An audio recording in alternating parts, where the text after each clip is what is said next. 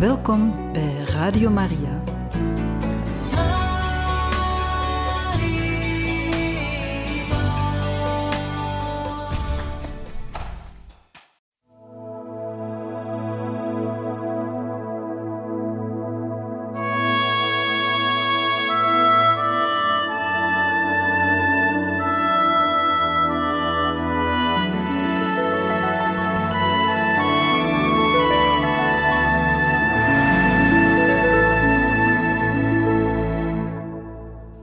Beste luisteraars van Radio Maria, hartelijk welkom in dit programma Heilige Getuigen, waar wij verder gaan met de lezing over het leven van de heilige Ignatius van Loyola, geschreven door pater Jezuïet Karel Raner. We waren gekomen bij hoofdstuk 34 en ik zal nu het begin van dit hoofdstuk opnieuw hernemen. De titel is De mannen om Ignatius. Ik wens u een deugddoende lezing.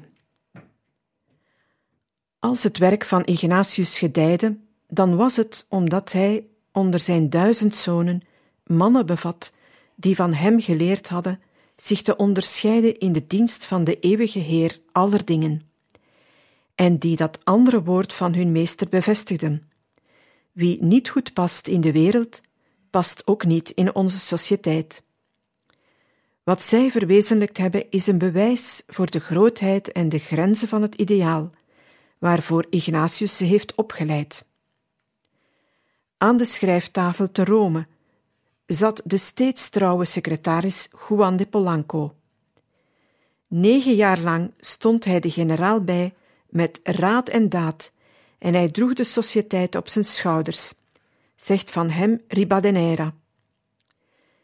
En de medebroeders zeiden: Al was iemand ook als Polanco zo groot, Ignatius zou hem nog evenzeer overtreffen als een wijze mens groter is dan een kind.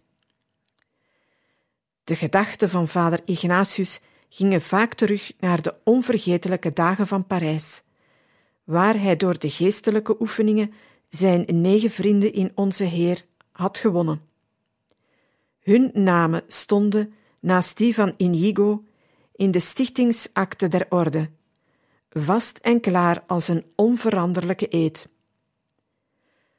Op de eerste plaats Jean Codure. Hem was in de orde eigenlijk alleen de dood beschoren. Kort na de dag der gelofte in Sint Paulus is hij gestorven. Daarnaast staat de naam van de Benjamin van de Parijse vrienden, Alphonse Salmeron, die tweemaal een gevaarlijke missiereis moest ondernemen naar Ierland en Polen, en aan wie Ignatius alleen vreugde heeft beleefd. De naam van Claudius G. heeft eens grote opschudding verwekt. De begaafde en beminnelijke Fransman had zich te Wenen de Romeinse koning Ferdinand zozeer te vriend weten te maken, dat deze hem in 1546 tot bisschop van Triest wilde benoemen. Toen sprong Ignatius op. Als de sociëteit kerkelijke waardigheden zou aannemen, werd heel zijn religieus ideaal bedreigd. S'nachts nog vertrok hij van de Montecitorio naar de Borgo, om de kardinalen de zaak te doen verijdelen. Toenmaals zei men: zodra er onaangename dingen komen, wordt onze vader onmiddellijk gezond. G. stierf in Wenen, arm gebleven en in die armoede vorstelijk vrij, zoals hij samen met Inigo in Sint Paulus had beloofd. Twee namen op het document van 1540 kon Ignatius slechts onder tranen lezen, tranen van leed en van vreugde. Simon Roderici stond er zo had de altijd geliefde vriend Rodriguez ondertekend. In 1540 was hij naar Lissabon getrokken, waar hij de bezieler werd van de opbloeiende provincie van Portugal. Maar toen geraakte hij in een zwaar conflict met Ignatius, die daarom in 1553 zijn beroemde brief over de gehoorzaamheid naar Portugal stuurde. Hij riep de verdwaalde met ontroerende woorden naar Rome terug en het was voor Ignatius een der donkerste uren van zijn leven, toen hij Rodriguez met wegzending moest bedreigen. Maar in november 1553 stonden de beide vrienden tegenover elkaar en alles werd in liefde vergeten en begraven. Rodriguez keerde terug tot de idealen van Montmartre. In 1555 schreef hij aan zijn vader in Christus: Nu is het juist achttien jaar geleden dat uw hoogwaardigheid naar hier kwam, toen ik op sterven lag. God gaf me toen het leven van het lichaam terug. Geeft u me daarom nu door uw gebeden het leven der ziel terug. Rodriguez bleef zijn zorgekind, terwijl de eigenzinnige, ruwe en eerlijke Bobadilla zijn wilde bras was, die hij steeds door dik en dun verdedigde. Het waren geen heiligen, maar mannen die onverdroten arbeiden voor God. Ignatius heeft ze verdragen en gevormd. Maar daar stond nog een naam: Franciscus. De hidalgo uit het kasteel van Javier in Navarra was de grootste van zijn zonen. Met hem heeft hij in 1540 dat onsterfelijke gesprek gevoerd, toen de roep naar het verre Indië kwam. Magister Franciscus, dit is een onderneming voor u. Franciscus antwoordde: Goed, vooruit dan, hier ben ik. Anders niets. Hij verstelde nog gauw zijn versleten toog en vertrok naar Indië en Japan, om eenzaam te gaan sterven voor de poorten van China. Van daaruit schreef hij op zijn knieën zijn brieven aan zijn enige vader in de hartelijke liefde van Christus. Lang nadien heeft een medebroeder hem eens geprezen. Franciscus kon de wijdheid van zijn geest en het vuur van zijn kracht niet beperkt houden binnen de grenzen van Europa. Met Jezus als hoofd en Ignatius als leider stak hij de oceaan over, trotseerde de ijzige kou van Japan en de blakende hitte van Indië. Diego Lenné was toen in 1540 reeds afwezig, op reis voor een van zijn Italiaanse missies. Hij was als theologisch de meest begaafde, taai als alleen de mannen van Castilië kunnen zijn, aan zijn meester Ignatius innig gehecht. Op het concilie van Trente heeft hij de orde schitterend vertegenwoordigd. Hij was de aangewezen man om na de dood van Ignatius diens zwaar ambt over te nemen. In 1565 stierf hij, in dezelfde kamer als Ignatius. De strijd voor God heeft hij gevoerd met de pen en Ignatius was trots op hem. Reeds in 1546 was Pierre Favre, de Savoyard, te Rome gestorven. De eerste van Inigo's zonen uit de dagen van Parijs. Dieper dan alle anderen verstond hij de kunst om de geestelijke oefeningen van zijn meester te interpreteren. In stille inwendigheid trok hij onvermoeibaar door Europa, van Portugal tot Duitsland. Twee van de allergrootste mannen heeft hij tot Ignatius gebracht. Petrus Canisius, de apostel van het noorden, en de Spaanse hertog Francisco de Borja. Het nieuws dat deze grande tot de orde was toegetreden, werkte, zoals Ignatius schreef, als een kanonschot. Zijn intrede betekende voor de orde, die nog steeds met argwaan werd bejegend, een grote aanwinst. Ignatius schreef hem: Nu onze goddelijke Vader ons zulke broeder heeft geschonken, kunnen wij hem weer met vernieuwde moed dienen. In het jubeljaar 1550 stonden de beide mannen tegenover elkaar, en voor de hertog was het een grote troost dat hij in het arme professenhuis mocht wonen en aan tafel dienen. Borja's geestelijke vorming heeft Ignatius vele moeilijkheden bezorgd, waaraan wij enkele prachtige brieven over de mystiek hebben te danken. Ook voor Borja was Ignatius de eerbiedig geliefde meester. Faber was een reus, zegt hij, maar naast Ignatius is hij een kind. Op 1 augustus 1551 droeg Borja zijn eerste heilige mis op in de slotkapel van Loyola, daar waar vroeger de genezende Ignatius God had gedankt voor de genade van het nieuwe leven in Christus.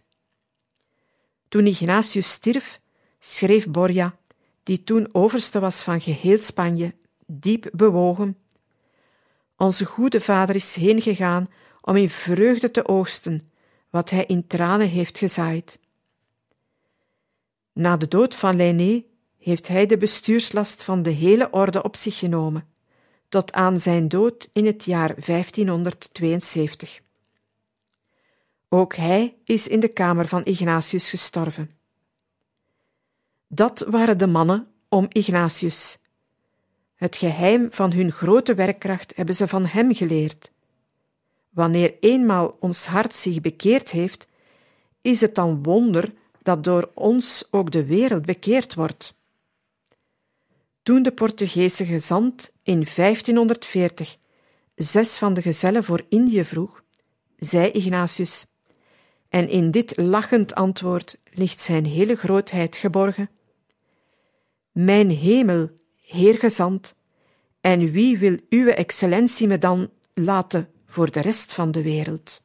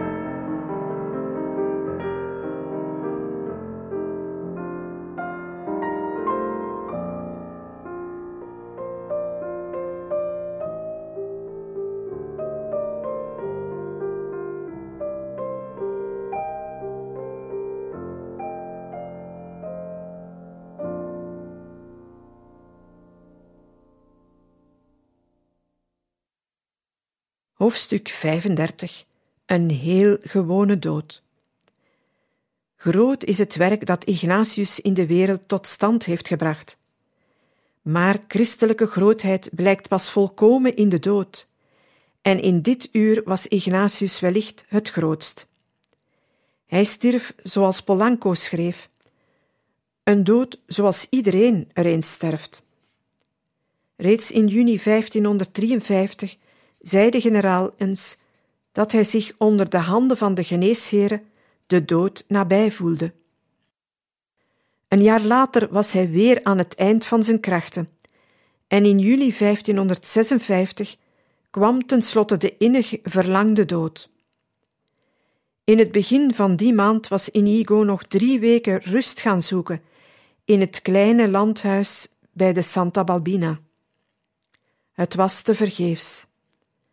Stil keerde hij in het professenhuis terug om te wachten op de dood, als op iets dat men zonder veel ophef tegemoet ziet.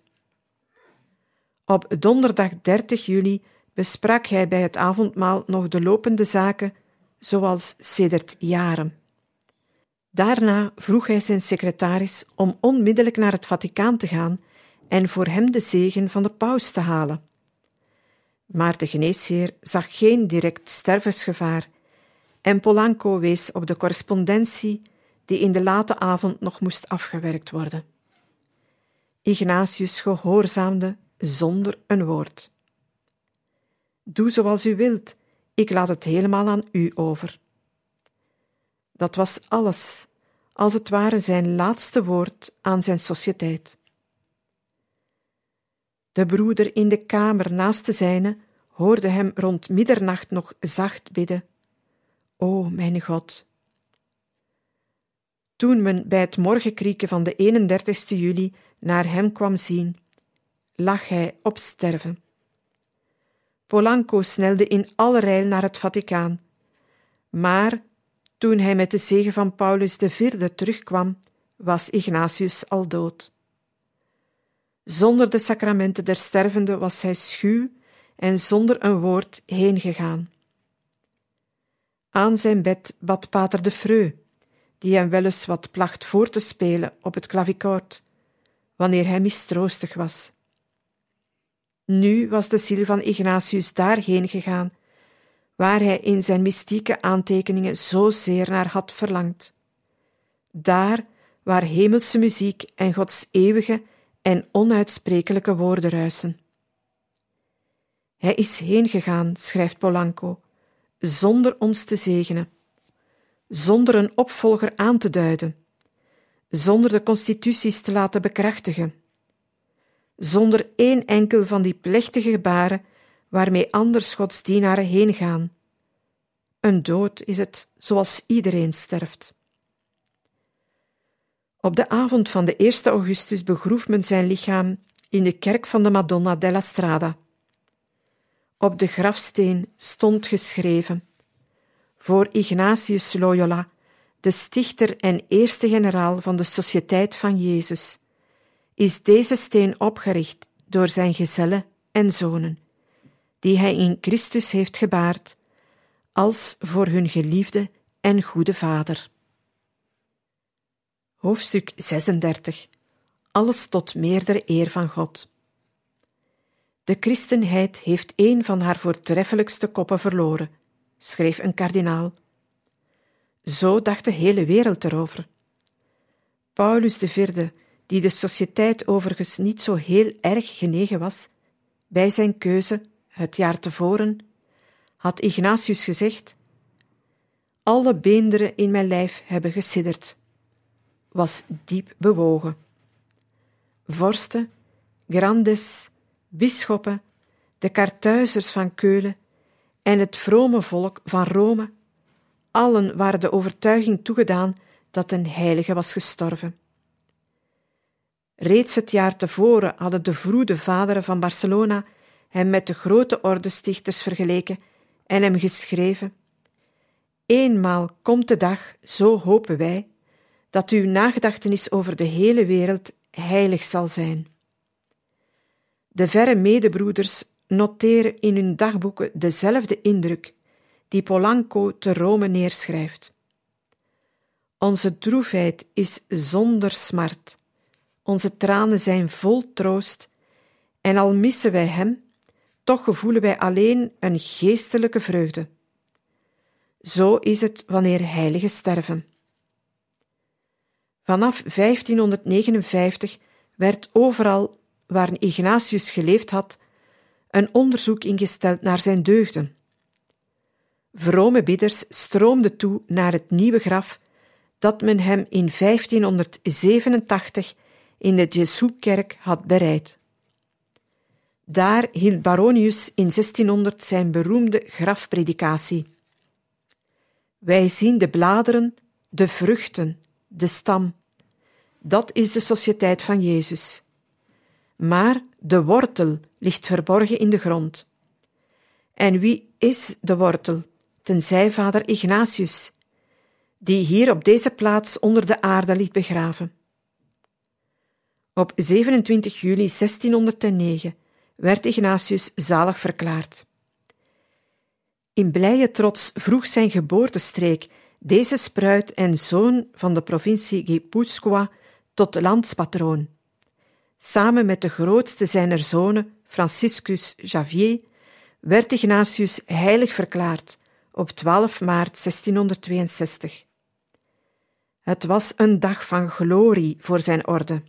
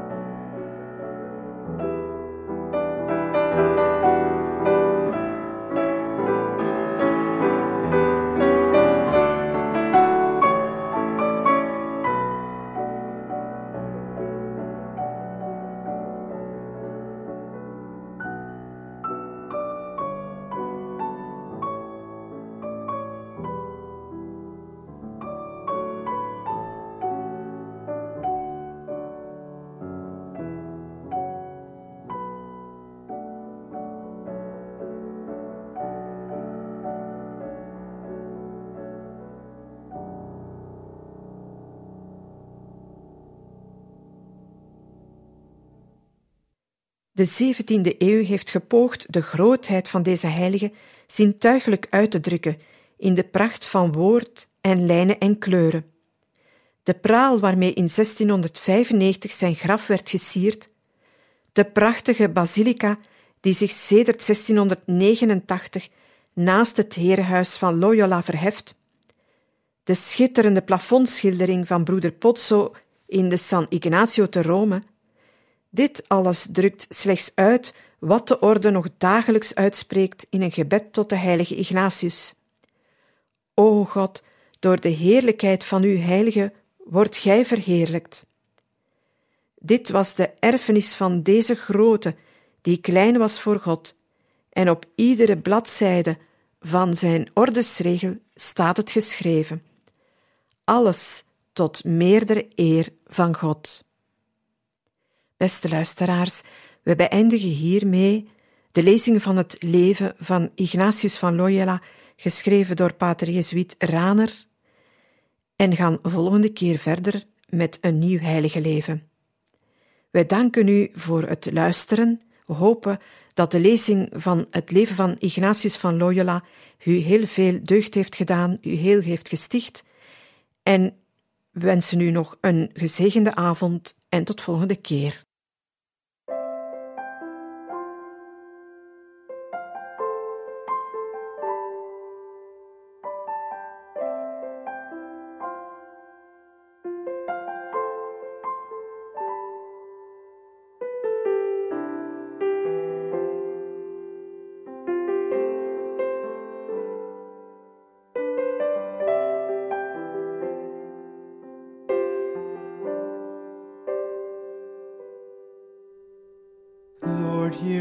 Stand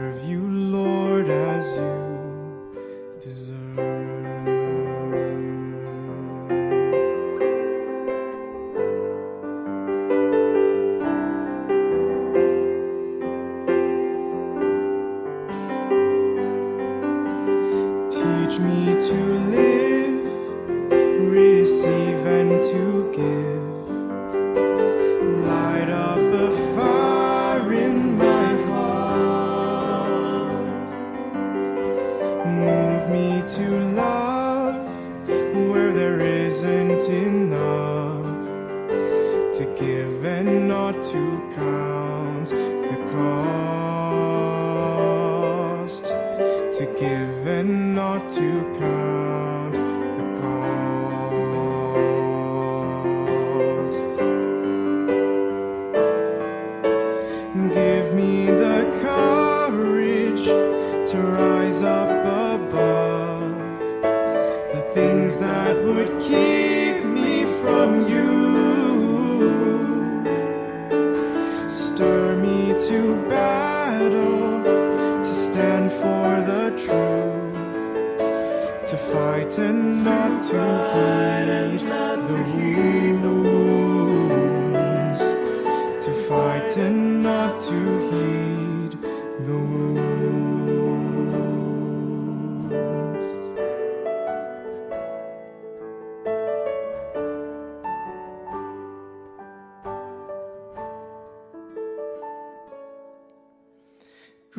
Grant me the grace to run the race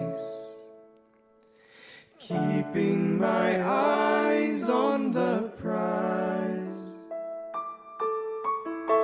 And when I am weary, my strength may you be to toil and not to forever.